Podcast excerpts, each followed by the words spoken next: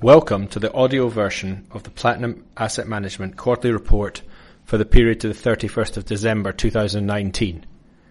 For disclaimers, please visit our website www.platinum.com.au and look under terms and conditions for more information.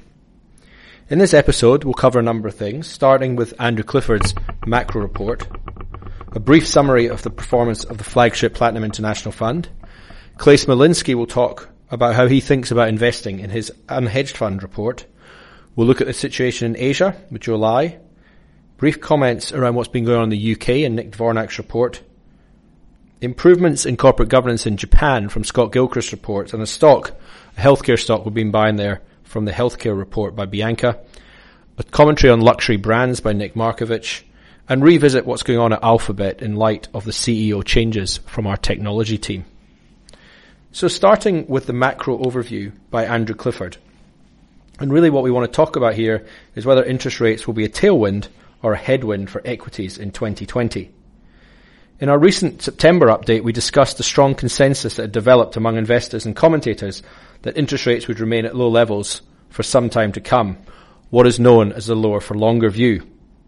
Whenever there's such strong agreement amongst investors, it's important to consider the alternative. As we noted in the last report, long-term interest rates have fallen to the same levels or even lower than those experienced in prior periods of significant weakness in the global economy, such as the 2012 European sovereign crisis or the 2016 Chinese investment slowdown.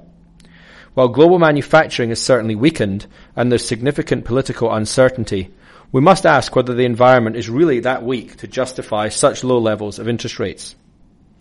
Employment in major economies suggests otherwise, with substantial jobs being added in the US economy, European, and Japanese, even despite its declining working age population, has added 1 million jobs in the last five years. While employment is a lagging indicator of economic activity in the short term, the numbers suggest we've experienced a period of relatively robust global growth, and one that's not consistent with such low interest rates. Many investors might observe that interest rates have been low for much of the last 30 years, reaching new lows each cycle, irrespective of the severity of the downturn. The answer then is simply that interest rates do not reflect the level of economic activity, but rather they reflect the interest rate policies of the world's central banks. And with official interest rates below zero in Japan and Europe, the limitations of such policies are coming to the fore. The central banks can simply not continue to reduce rates to ever more negative levels, as depositors, where feasible, will seek to leave the banking system and potentially threaten its viability. So with central banks either close to or having reached the end of the road on lower interest rates, it's interesting to note that world central banks are calling for an increase in government spending and fiscal deficits to support economic activity. The ECB, the BOJ and the Reserve Bank of Australia all made calls in late 2019 for the respective governments to increase fiscal stimulus. The effectiveness of low and negative rates in encouraging economic activity and the potential side effects, such as increasing indebtedness, are also under discussion. In December, Sweden's central bank, the Riksbank, increased its repo rate from minus 0.25 to 0% in spite of a slowing economy. They quoted concerns about the negative effects that may arise from long periods of negative rates and it would not surprise us to see further discussion around the effectiveness of these low rates, with central banks ultimately looking for a way out of the corner they've painted themselves into. The immediate issue facing central banks as they try to normalise rates is the level of indebtedness in their economies that these policies have encouraged. And it's interesting to note that such strong, such a strong consensus on lower for longer has developed at a time when central banks are signalling that current interest rate policies may have run their course. Now, while a move to normalizing interest rate structures may be a long way off, other factors may also lead to a pickup in activity in 2020 and beyond, and this could lead to an uptick in inflationary pressures and interest rates. With encouragement from central banks to increase spending and deficits, it's hard to imagine that governments will not follow this recommendation.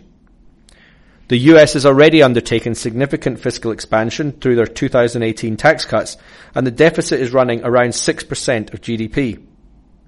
Nevertheless, the markets are happy to finance this debt for the moment at interest rates of less than 2%, and with concerns around the impact of trade war and an election year underway, an additional round of stimulus is conceivable.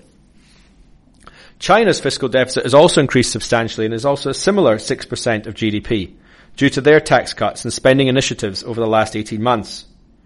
Given the Chinese government's stated desire to restrain the growth of debt across the economy, policymakers are probably somewhat constrained on additional fiscal measures. This leaves Europe, where the fiscal deficit is around 1% of GDP, and Japan, where it's fallen to about 3%, as the most likely sources of significant additional fiscal stimulus. As we discussed last quarter, France and the Netherlands have announced tax cuts, and during the December quarter, Japan passed a supplementary budget of 2% of its GDP. Today, both Europe and Japan run the world's largest current account surpluses in absolute dollar terms, which means these economies are significant sources of funding for activity across the rest of the world. If fiscal stimulus results in European and Japanese excess savings being applied within their own economies in any significant way, it will result in greater competition for financial resources around the globe and result in upward pressure on long-term interest rates. In addition to the competition for financial resources, any stimulus will come at a time when labour markets in major economies are relatively tight, and this could create some degree of wage inflation and a further source of upward pressure on interest rates. Finally, we saw last quarter the promise of a phase one trade deal between the US and China to be signed in the new year. Based on the events of the last 18 months, even if the deal was signed, we shouldn't expect the trade issue will be set aside completely. Nevertheless, it's a clear retreat by the US administration from its most extreme position on trade. The UK general election result reduces uncertainty in both the UK and European economies, with the UK exiting the European Union in a more orderly fashion. This should also result in improvement in business confidence globally. So with the consensus that interest rates are not going to rise anytime soon, it's not inconceivable that the economic environment improves during 2020 through fiscal stimulus and less uncertainty around issues such as trade and Brexit. Indeed, we would not be surprised to see rates moving higher over the next 18 to 24 months, back to levels seen at the end of 2018 when US Treasuries peaked above 3%. Now there are problems remaining that may derail such an outcome, but most notably, the US election process has the potential to create significant noise and uncertainty domestic political process, such as those in Hong Kong and elsewhere, look difficult to resolve and could potentially escalate further. And since publishing the report, we've also had the uh, the news around the coronavirus, which is causing some concern temporarily at present in markets. Nevertheless, our suggestion is that rates may return to where they were a little over 12 months ago. At that time, the world did not look so different to today. Now, while such a discussion about interest rates rarely makes for exciting listening, it's currently the critical issue for investors in all asset classes. And there are three ways interest rates are impacting markets today. The first two are perennial features of markets, and the third is peculiar to today. The most obvious of these is the role that interest rates play in the valuation of assets. The valuation of an asset is a function of future cash flows it will produce at the appropriate risk adjusted interest rate. And this is true for all assets, whether listed companies, rental property, toll roads, government bonds. In theory, the lower interest rates are, the higher the value that should be ascribed to an asset for a given set of expected future cash flows. And the impact of ever falling interest rates has been a significant tailwind for the performance of all asset classes globally for over 30 years. This phenomenon we've all experienced, not just in our investment portfolios, but in the prices of residential property in most markets. While there may be questions on the efficacy of low rates on economic growth, there is no question regarding the impact of low interest rates on the performance of asset markets. Of course, this role of interest rates in pricing of assets is one of the most basic concepts in finance. But it's worth remembering because as rates reach their bottom, we will lose this tailwind and it could potentially become a headwind. While some postulate that if rates stay low, valuations will continue to head higher, the experience in Japan where rates have been below 2% for 20 years, was that the average valuation of the market halved. The second impact of the low rates is in the real world, where the hurdle rate for real investment is lowered.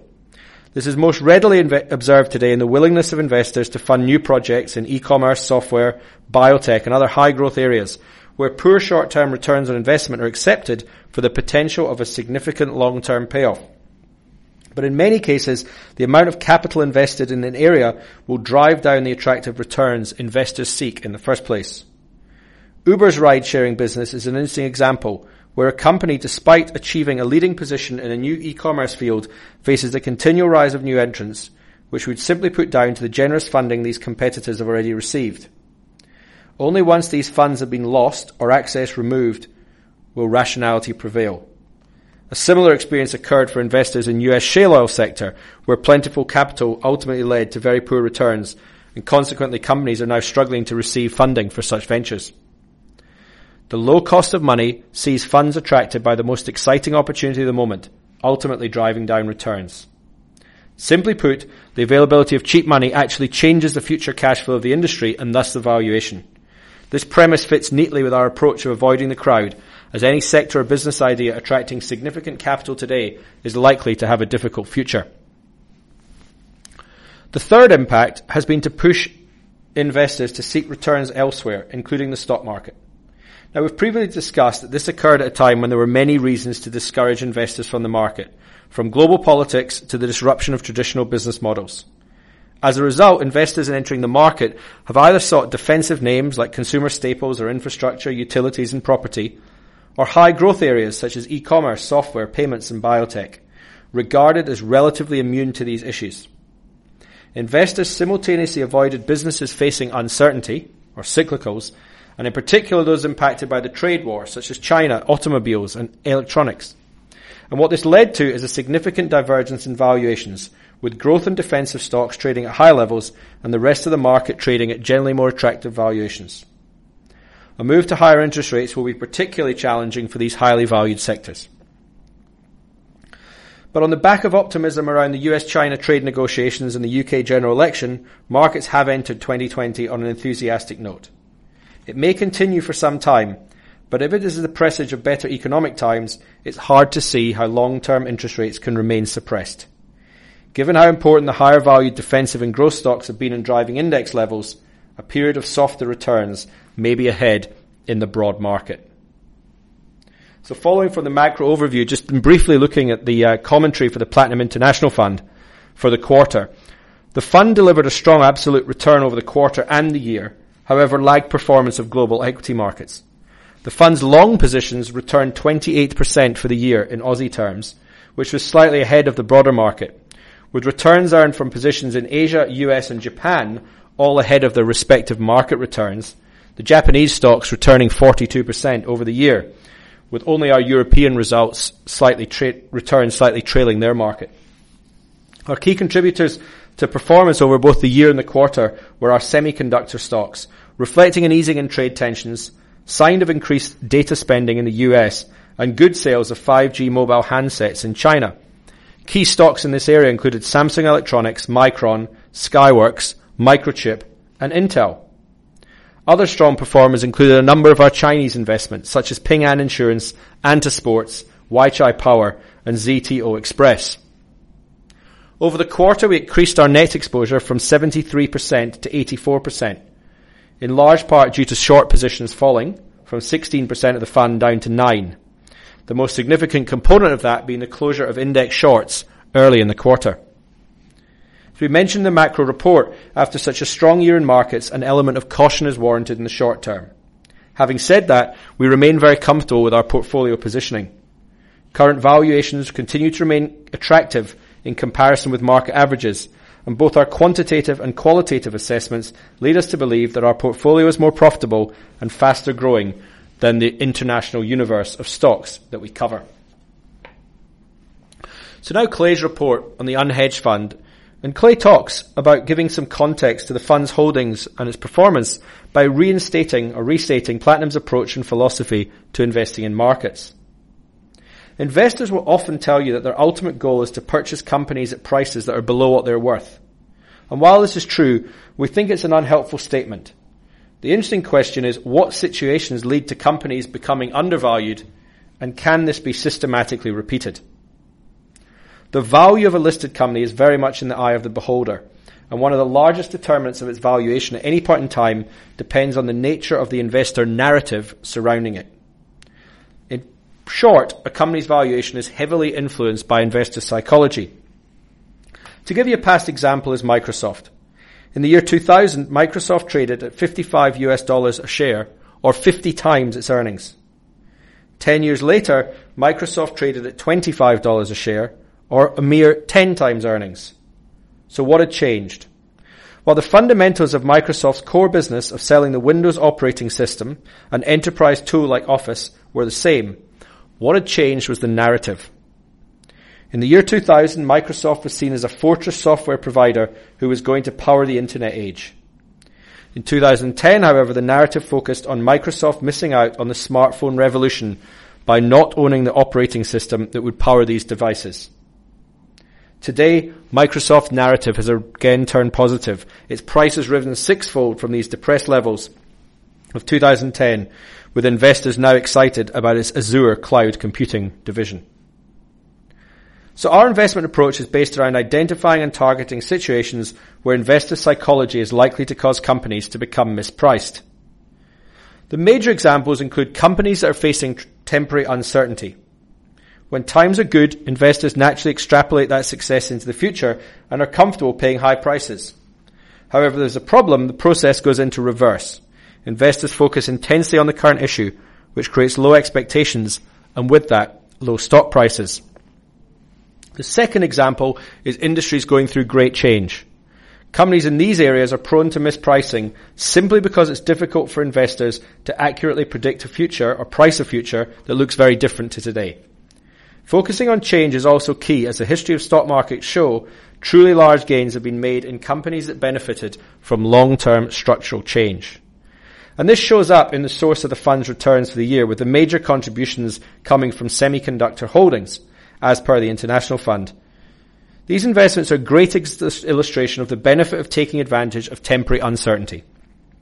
In 2018, as the global economy slowed, the semiconductor industry suffered a mini, mini industry recession. Smartphone sales in China fell 20%.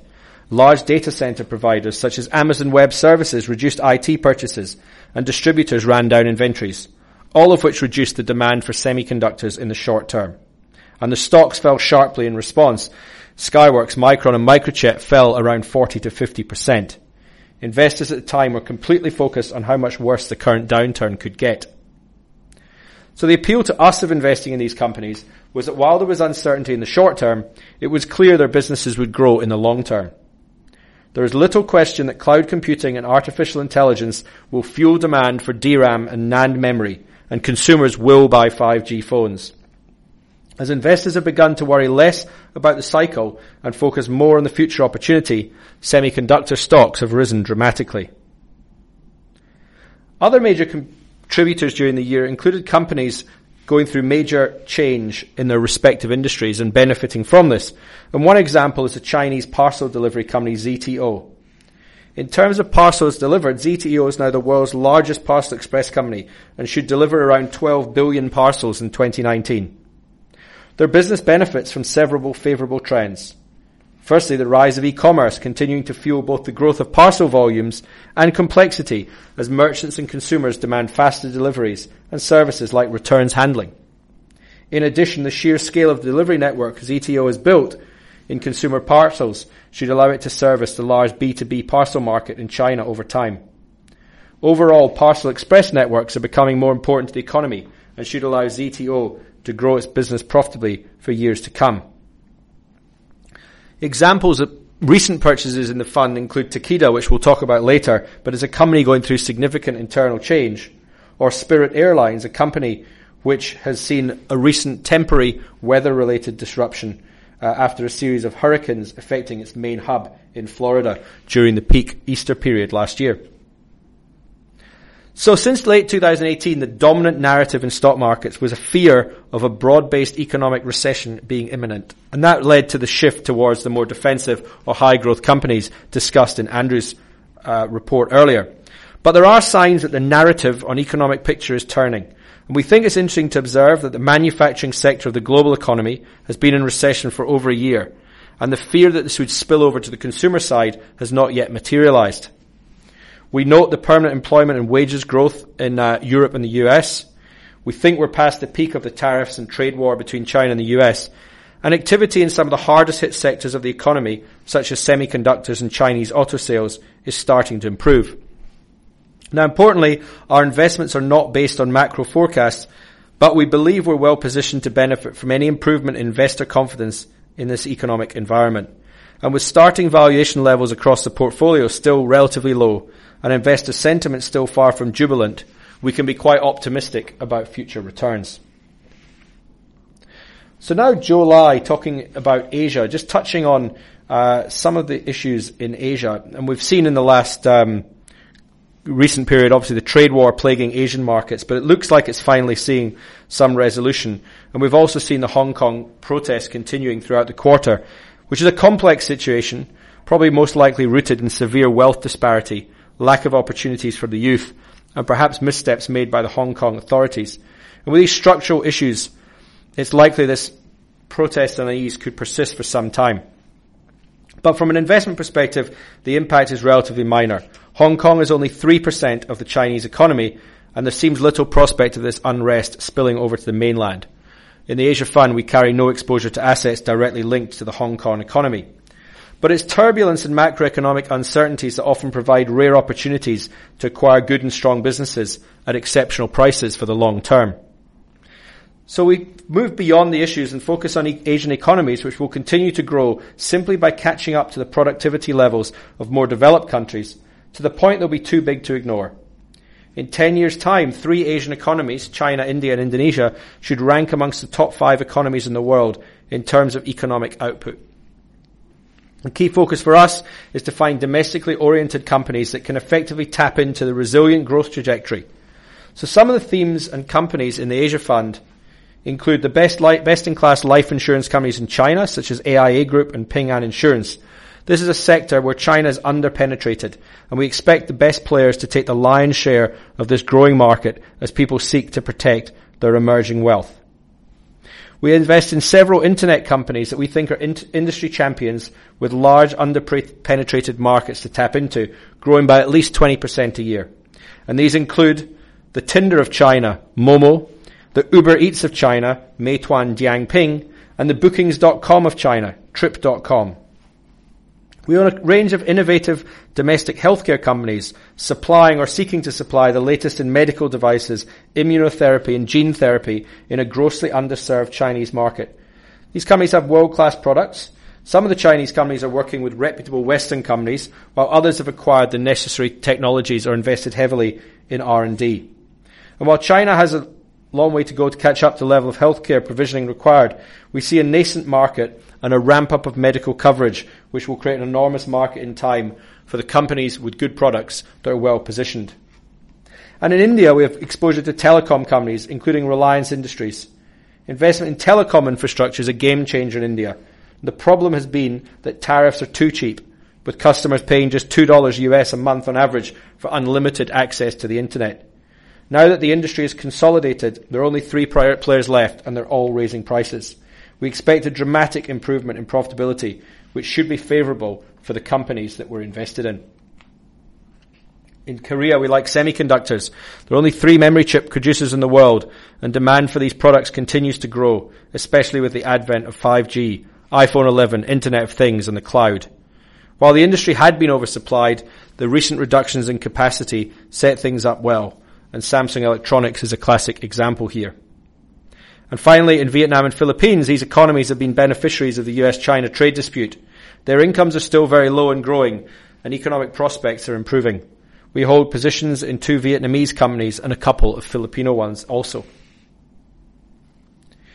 Now, over in Europe, uh, just hearing from Nick Dvornak uh, very briefly, uh, you know, he talks about the, the major developments in markets over the quarter being uh, strong PMIs in the US and China, fueling hopes that the industrial recession in Europe may soon end. The partial uh, trade deal uh, settlement in the US and China, uh, which produce, produces less disruption to business and trade. But importantly for Europe, the Conservative Party won a strong parliamentary majority in the UK general election. And for financial markets, this eliminated the disturbing prospect of a Corbyn government while promising a solution to Brexit related uncertainty that has disrupted business and financial decision making alike. These developments signal improving economic prospects and reduced uncertainty, and this was a favourable backdrop for equity markets. Particularly our best performing positions were businesses with significant operations in the UK, such as Bank of Ireland, Ryanair, and property company Foxtons. Investors had fled these stocks when Boris Johnson replaced Theresa May as Prime Minister. Johnson's ascent seemed to promise more acrimony and less compromise in negotiations with the exasperated Europeans, while doing little to secure the necessary support from within his own party. As fears of a no-deal Brexit escalated, subsequent signs of pragmatism on both sides were disregarded. Within months, Johnson had not only secured a revised deal from the Europeans, but a resounding mandate to get Brexit done from the electorate. Realization set in that while he may not deliver the outcome investors would ideally like, nor will he deliver the outcomes they most fear, and prevailing valuations had largely reflected the latter. Now over in Japan, we're seeing improving corporate governance, and Scott Gilchrist talks about this multi-decade arc of improvement. The current stable domestic political environments leading to further improvements. The past poor behaviour of the Japanese corporate system has meant large amounts of the massive domestic savings pool have flowed to more attractive opportunities overseas. But there are now practical examples of change underway at early adopters like Hitachi, sorry, Itochu, Hitachi and NEC. And more recently, companies like Toshiba, Sony and Olympus have also changed course. In some cases, it required dramatic external pressure, such as we saw at Lixil and talked about in our June 2019 Japanese quarterly report. But half of the stock market has only been listed since 1990, and the behaviour of the younger entities is generally much better than the legacy group. We're seeing positive momentum in the record levels of dividend payments, which have been growing rapidly, share buybacks at record levels and growing quickly, corporate profit margins have risen over the last decade, and corporate balance sheets remain strong despite higher payouts, leaving room for dividends to continue to rise. M&A is also at record high levels. Following the Ito review in 2014, a corporate governance code and stewardship code were published. And these extensive documents gave broad and deep but non-binding recommendations for improvement. While compliance has been slow, discussions are now underway to make these key provisions legally binding. A broker once, one broker describes the current status of the Japanese stock market as being in the pantheon of great turning points like 1985, 89, 97, 2003, and 2012 it may be a reasonable assessment if these current trends continue.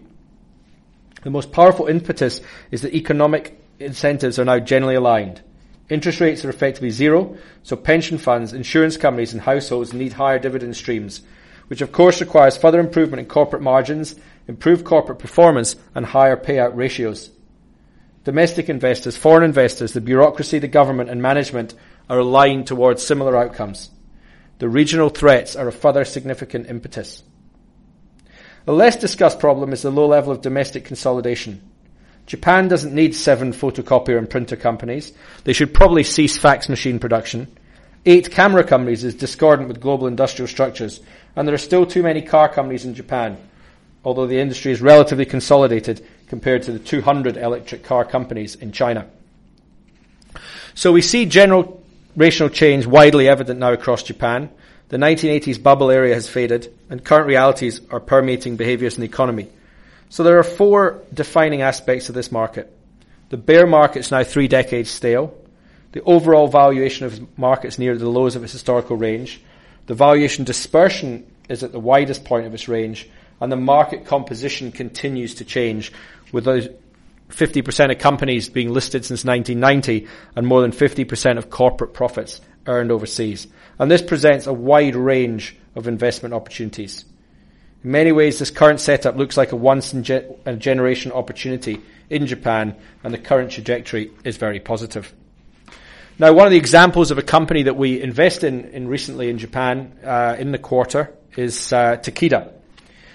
But I'll take the commentary from Bianca, who runs the health fund. And she's been talking about the change that Takeda has been working on for a couple of years with a non-Japanese management team in charge. This company is no stranger to acquisitions and has had tremendous success in, in the past.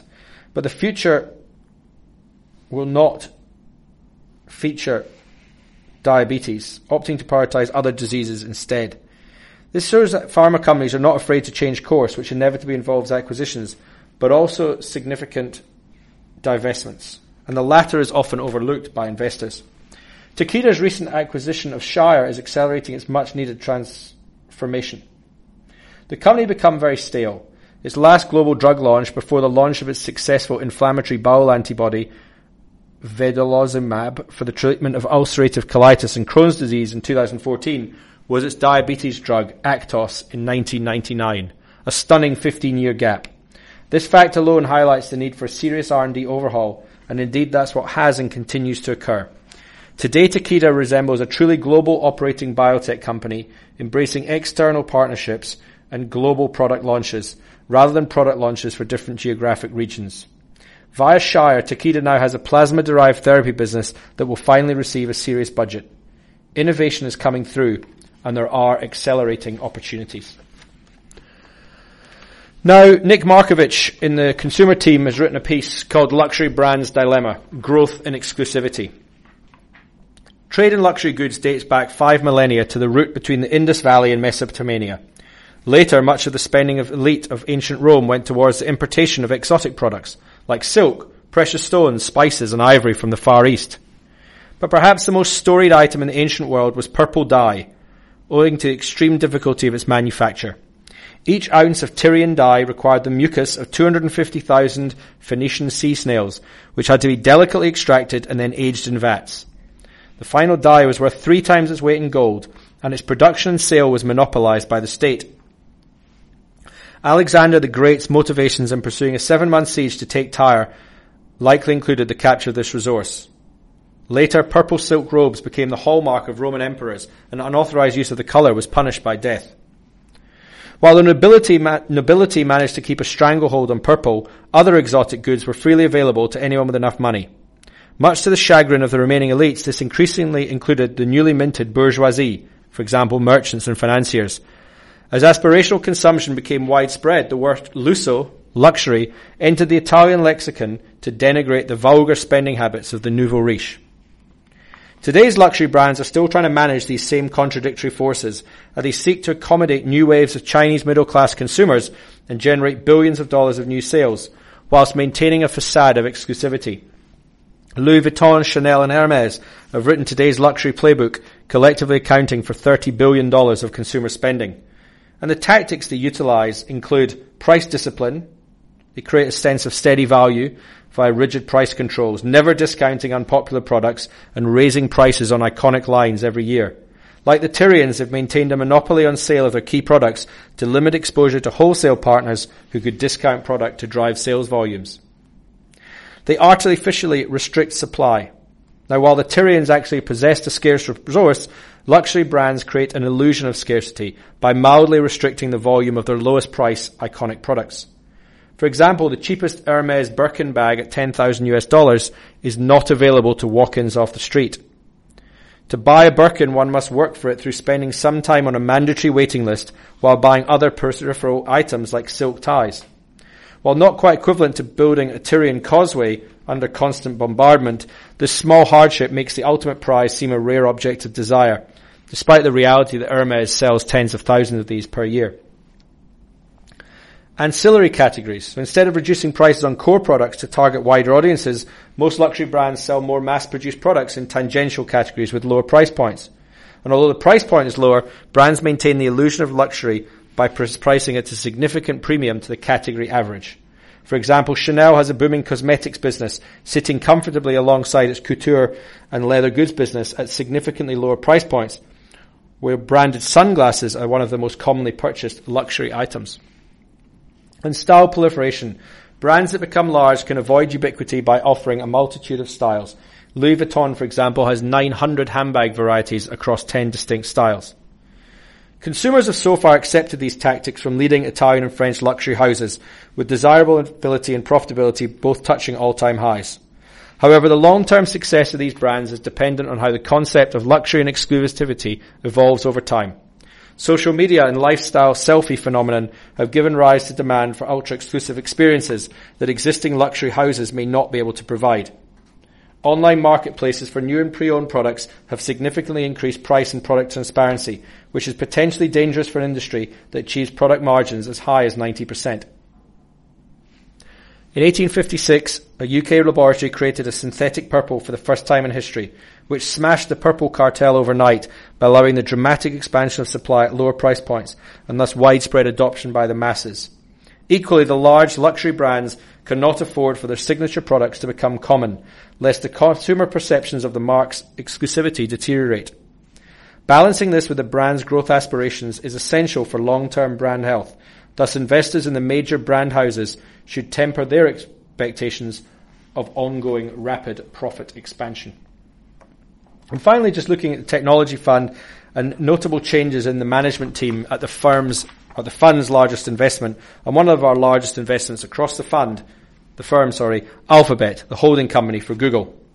Co-founders Larry Page and Sergey Brin, formerly CEO and president of Alphabet respectively, decided to step down from their operational roles within the organization and hand over the reins to Sundar Pichai. Pichai had been the CEO of Google within Alphabet since 2015 and has been with the firm since 2004. Page and Brin will remain on the board and as shareholders. But given the Google division, which includes YouTube and cloud computing, is by far the largest part of Alphabet, and Pichai was already running that, this management change is not as big a shift as it may initially appear. Essentially, this change is putting Pichai in charge of the capital allocation decisions across a number of Alphabet's more peripheral other bets, which include healthcare, autonomous driving, and drone delivery. These projects present exciting prospects, but typically have longer dated and more uncertain payoffs, which many investors are unwilling to ascribe value to and some simply consider the billions of dollars cumulatively spent on such projects as a waste of money. We're of the view that many of these projects likely do have real value and watch with interest as promising signs continue to build. Recently, a paper was published in the prestigious academic journal Nature showing Alphabet's AI systems were able to outperform radiologists in accurately interpreting mammograms, presaging a future where their systems may be able to significantly enhance clinicians' effectiveness in detecting breast cancer. Meanwhile, Waymo continues to make slow and steady progress in autonomous driving, now offering an increasing number of truly unsupervised driverless vehicles, which can be hailed by members of the public via the Waymo One app in Phoenix, Arizona. Partnerships and investment from industry also signal some of these early stage projects may be on the right track. Energy giant Shell, for example, recently took a stake in Alphabet's kite-based wind energy startup Makani, while biotech company Gilead Sciences entered into contract with Alphabet's Verily to investigate inflammatory autoimmune diseases. Of course, when pursuing such new ventures, there will invariably be failures, but we believe these other projects are largely being ascribed no or even negative value by the market, and that the current share price can be more than justified by the core Google division, even acknowledging the regulatory scrutiny it's currently under. Its position in web search engines remains strong, YouTube is in a category of its own, and there are increasing efforts to enhance and monetize its Google Maps asset, and even its cloud computing business is a valuable, building a valuable position. Alphabet remains a core f- holding of the fund and indeed the firm, one that we believe should continue to provide attractive returns over the coming years. So for more information, please go to the website and, and read the quarterly report in full. It also includes uh, a brief insight on Australasia's best sporting team of 2019, an award that we present in conjunction with Gainline Analytics to recognise the best team in Australia and New Zealand across a range of team sports. The award seeks to recognise long-term excellence in team sport based on the belief that in order to achieve this, a team must be well built or cohesive, and it builds on work we've done in recent years. The winner this year is NRL's Melbourne Storm, which has made the finals in all but three of its 22 seasons in existence, making the grand final nine times. They um, were a deserved winner of this award, and again, there's more information on this in our quarterly report. Thank you very much for listening.